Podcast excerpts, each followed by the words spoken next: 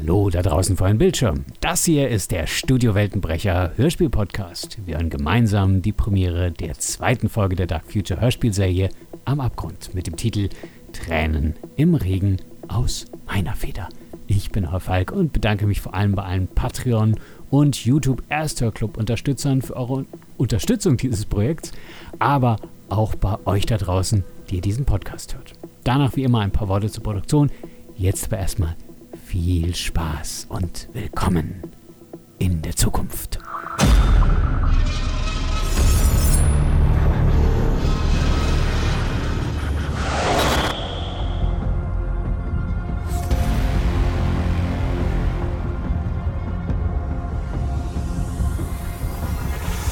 Am Abgrund von Falk T. Puschmann.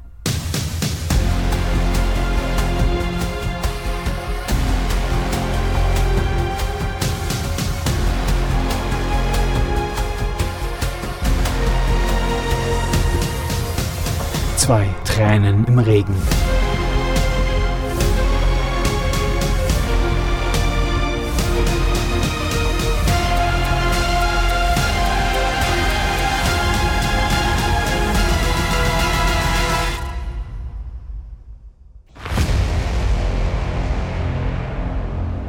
Wenn man die Stadt Nova York mit einem Ameisenhaufen vergleichen wollte, müsste man das Präsidium Nova Metro South als pures und unverfälschtes Moloch des Wahnsinns und der Anarchie bezeichnen. Und das 48 von 24 Stunden lang. Mindestens. Es musste zum Konzept gehören, die Kundschaft in den Wahnsinn zu treiben oder zumindest einzuschüchtern, um sie auf den wahren Pfad der Tugend zurückzuführen. Und bei mir versuchten sie es auch.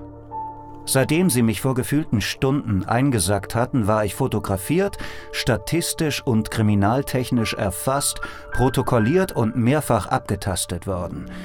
Ich hätte mich nicht gewundert, wenn ich jetzt im Dunkeln leuchten würde. Und jetzt ließ man mich schmoren. Kein Frühstück, kein Kaffee und keine weiteren Erklärungen. Das musste alles ein schlechter Witz sein. Frank konnte nicht tot sein. Der war zäh für zehn, auch wenn man es ihm nicht ansah. Als wir noch Partner gewesen waren, war Frank vor allem die Muskeln, die physische Präsenz. Und ich war das Gehirn mit der silbernen Zunge. So hatte es sich zumindest für mich angefühlt. Und jetzt sollte Frank Haberman tot sein? Das konnte und wollte ich nicht glauben. Dieses bohrende Gefühl in der Magengrube, dass ich vielleicht etwas hätte tun können und nichts getan hatte. Joseph Ford? Mein Freund, der Kommissar, der mich mitten in der Nacht mit seinem Pfadfindertrupp von meiner Couch gezogen hat. Verraten Sie mir jetzt endlich, warum Sie mich mitten in der Nacht auf die Wache geschleppt haben? Angriff ist die beste Verteidigung. Sie sind nicht in der Position, Fragen zu stellen. Antworten Sie lieber. Woher kannten Sie Frank Haberman? Warum haben Sie sich gestern getroffen und warum haben Sie ihn kaltblütig erschossen und auf den Müll entsorgt? Druckbetankung. Das waren einige längst überfällige Fakten, die aber noch immer kein ganzes Bild ergeben wollten. Frank hatte mich treffen wollen. Dazu war es aber nicht mehr gekommen. Und das mit dem Erschießen? Wollen Sie sich nicht mal vorstellen, bevor Sie den Grillmeister spielen? Fangen wir doch mit ein paar Höflichkeiten an. Ich bin Joseph Bartholomeus Ford. Geboren 2042 in East Heights. Mit wem habe ich das Vergnügen?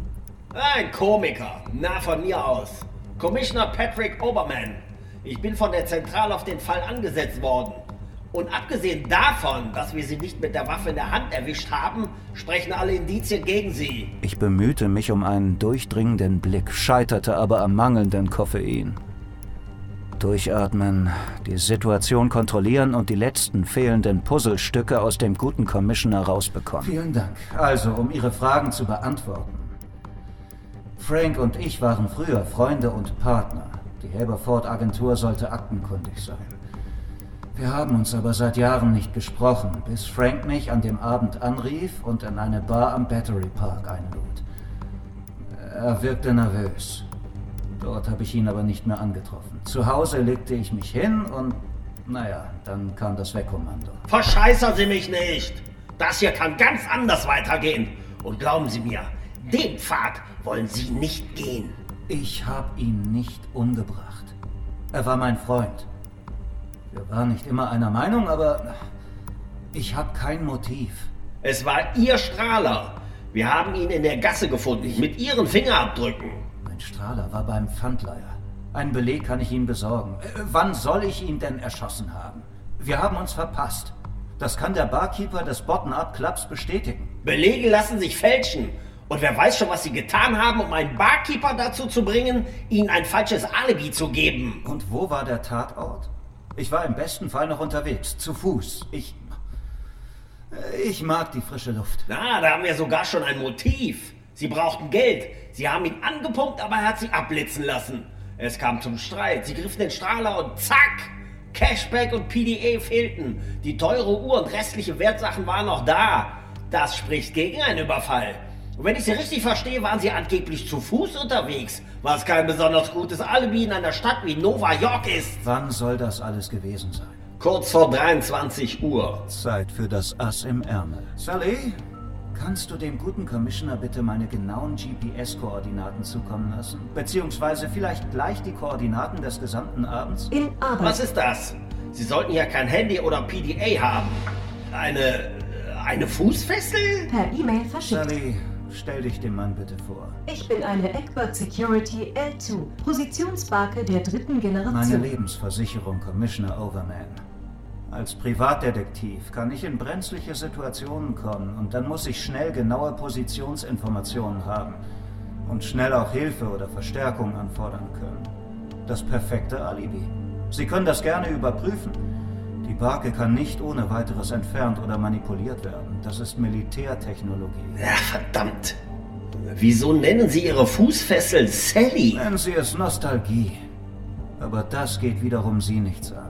Eine schmerzhafte Erinnerung, die ich lieber für mich behielt. Sally, die Fußfessel, hatte mich aber schon häufiger aus brenzlichen Situationen retten können. Wenn ich in meiner Zeit als Privatdetektiv eines gelernt hatte, dann dass Sally meine beste Lebensversicherung war.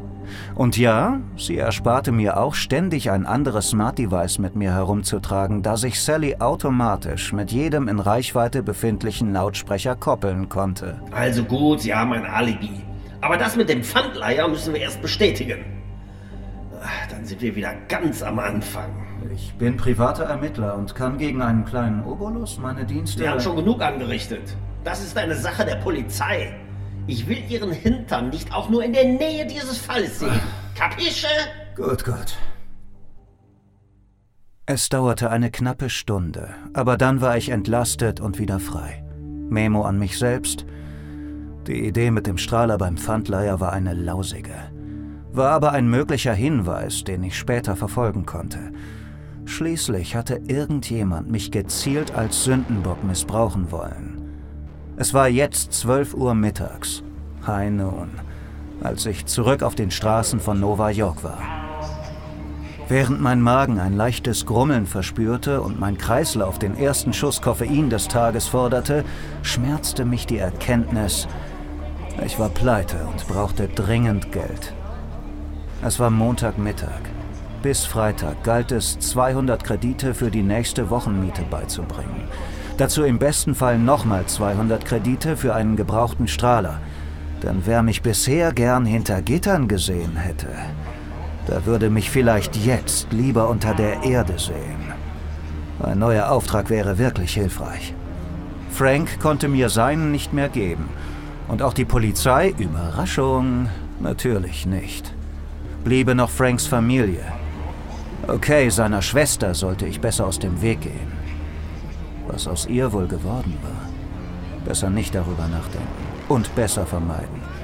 Da in Nova York alles schnell gehen musste, wusste ich, wo ich seine Frau wohl am besten abpassen konnte.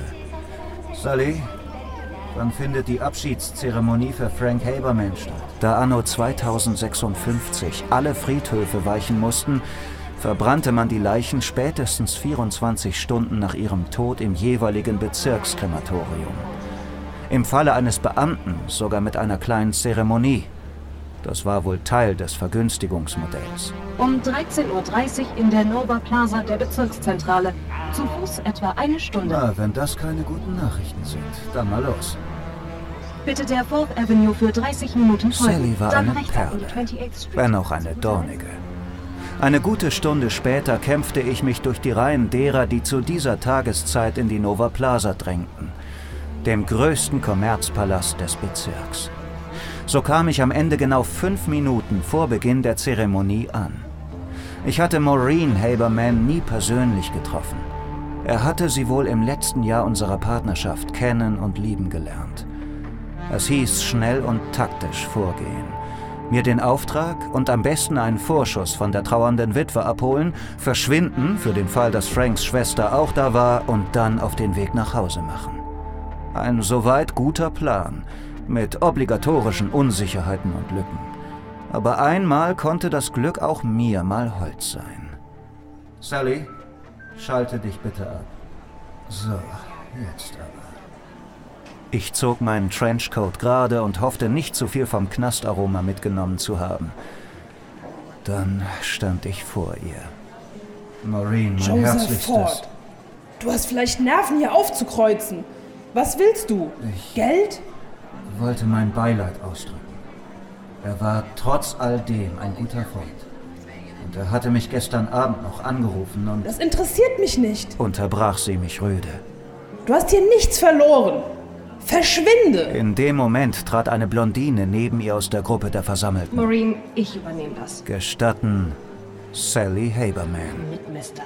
Was denkst du hier einfach aufzutauchen? Sie zog mich zur Seite in einen Nebeneingang. Sally, ich. Frank rief mich gestern an, bat mich um Hilfe. Er steckte wohl in Problemen und wollte mich treffen.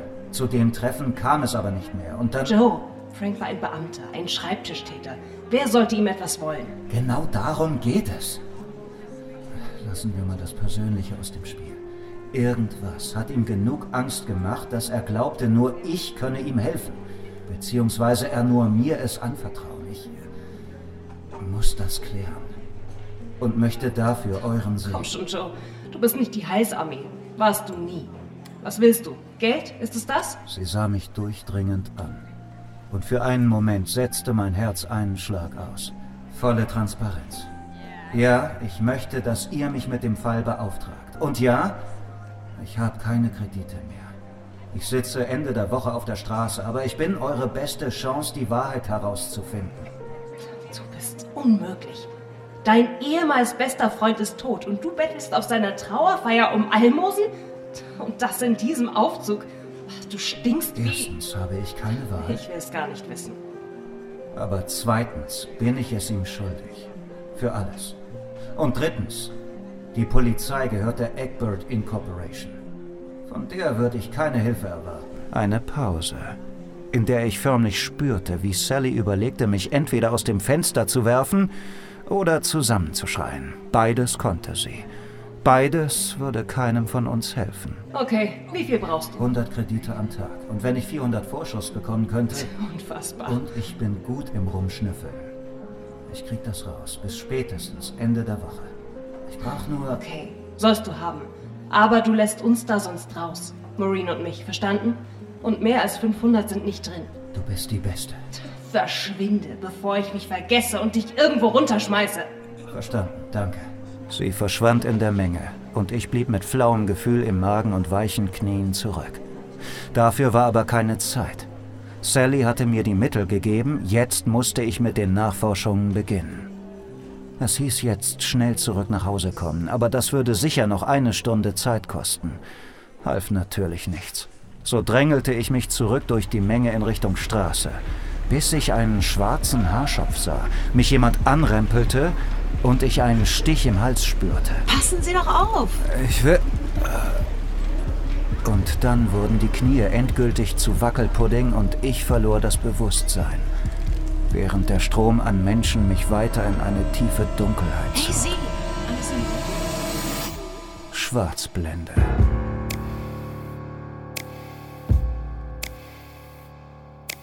Anybody tell you it's gone way too far? No, nothing gonna help you when it falls apart. The prophets and the preachers told you, you covered your ears. and now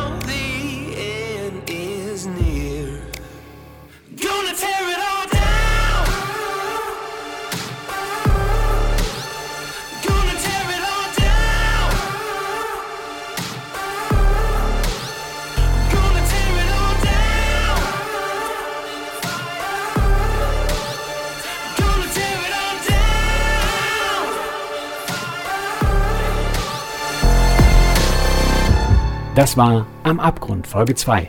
Tränen im Regen. Eine Mini-Hörspiel-Podcast-Serie von Studio Weltenbrecher. Am Mikrofon Martin Sabel als Joe und Erzähler, Konstanze Buttmann als Sally, Maren Paula als Maureen, Kirsten Schumann als Ava und Ralf Papas als Commissioner. Idee, Skript und Schnitt Falk T. Puschmann. Sounddesign und Produktion Studio Weltenbrecher Berlin. Neugierig, wie es weitergeht? Jetzt schon die nächste Folge direkt auf Patreon unter patreon.com slash Weltenbrecher oder als Ersthörclub-Mitglied auf YouTube unter youtube.com slash Weltenbrecher slash Membership und unterstützt mich bei weiteren Hörspielproduktionen. Der Podcast gefällt euch? Eine positive Bewertung auf einem Podcast-Portal eurer Wahl hilft immens und nicht vergessen, Sharing is Caring.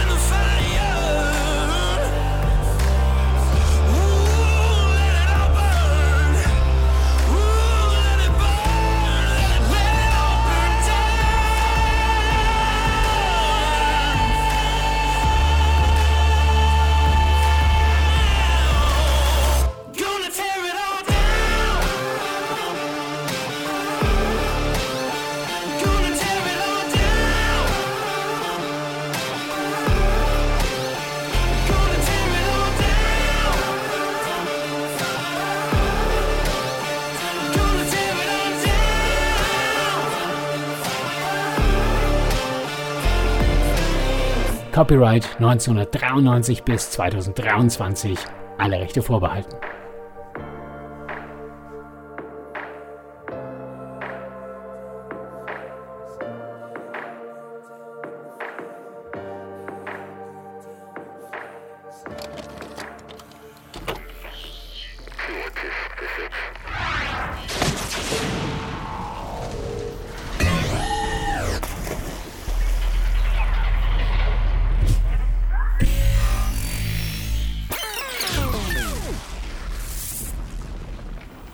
Und ein kleiner Programmhinweis an dieser Stelle noch.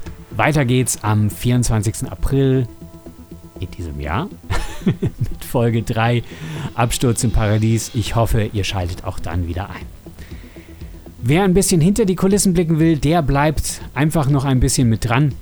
Und äh, dann erzähle ich euch, wie denn so die Story bzw. die einzelnen Ideen bei mir entstehen. Ich habe zwar die grobe Rahmenhandlung schon festgezurrt, man muss ja wissen, was in diesen sechs Folgen ungefähr passiert. Die Details und äh, welche die Details über die Charaktere, aber auch über die Handlung, die entstehen aber beim Schreiben. So ein paar Basisideen habe ich zwar am Anfang, aber ähm, nichts ist bei mir in Stein, bis es eben auf dem Blatt ist. Das ist eine ganz gute Geschichte, weil dadurch können sich Ideen entwickeln und entwickeln auch so ein bisschen Eigenleben. Ein Beispiel habe ich für euch rausgesucht und zwar im ersten Draft, im ersten Entwurf für Folge 1, da nennt Joe seinen äh, KI-Buddy einfach noch Computer. Weil ich wollte ihm einerseits wirklich einen Sprachassistenten an die Hand geben, weil es ist ja auch heute schon so, dass jeder seine kleinen Taschenzelli dabei hat. Ähm, damit sollte er interagieren können und äh, die sollte so ein bisschen hilfreiche Tipps geben. Auf der anderen Seite wollte ich keinen geschwätzigen Supercomputer oder One-Line-Geber, wie zum Beispiel Sammy im letzten Detektiv von Michael Koser. Feiere ich total, aber ich wollte es eigentlich deutlich realistischer halten. Joe hat kein Geld für viel Schnickschnack. Dann kam mir spontan die Idee, er hat ihm aber vielleicht einen Namen gegeben und darüber so ein bisschen Personality verliehen. Erst dann kam der Name Sally relativ spontan. ins Spiel.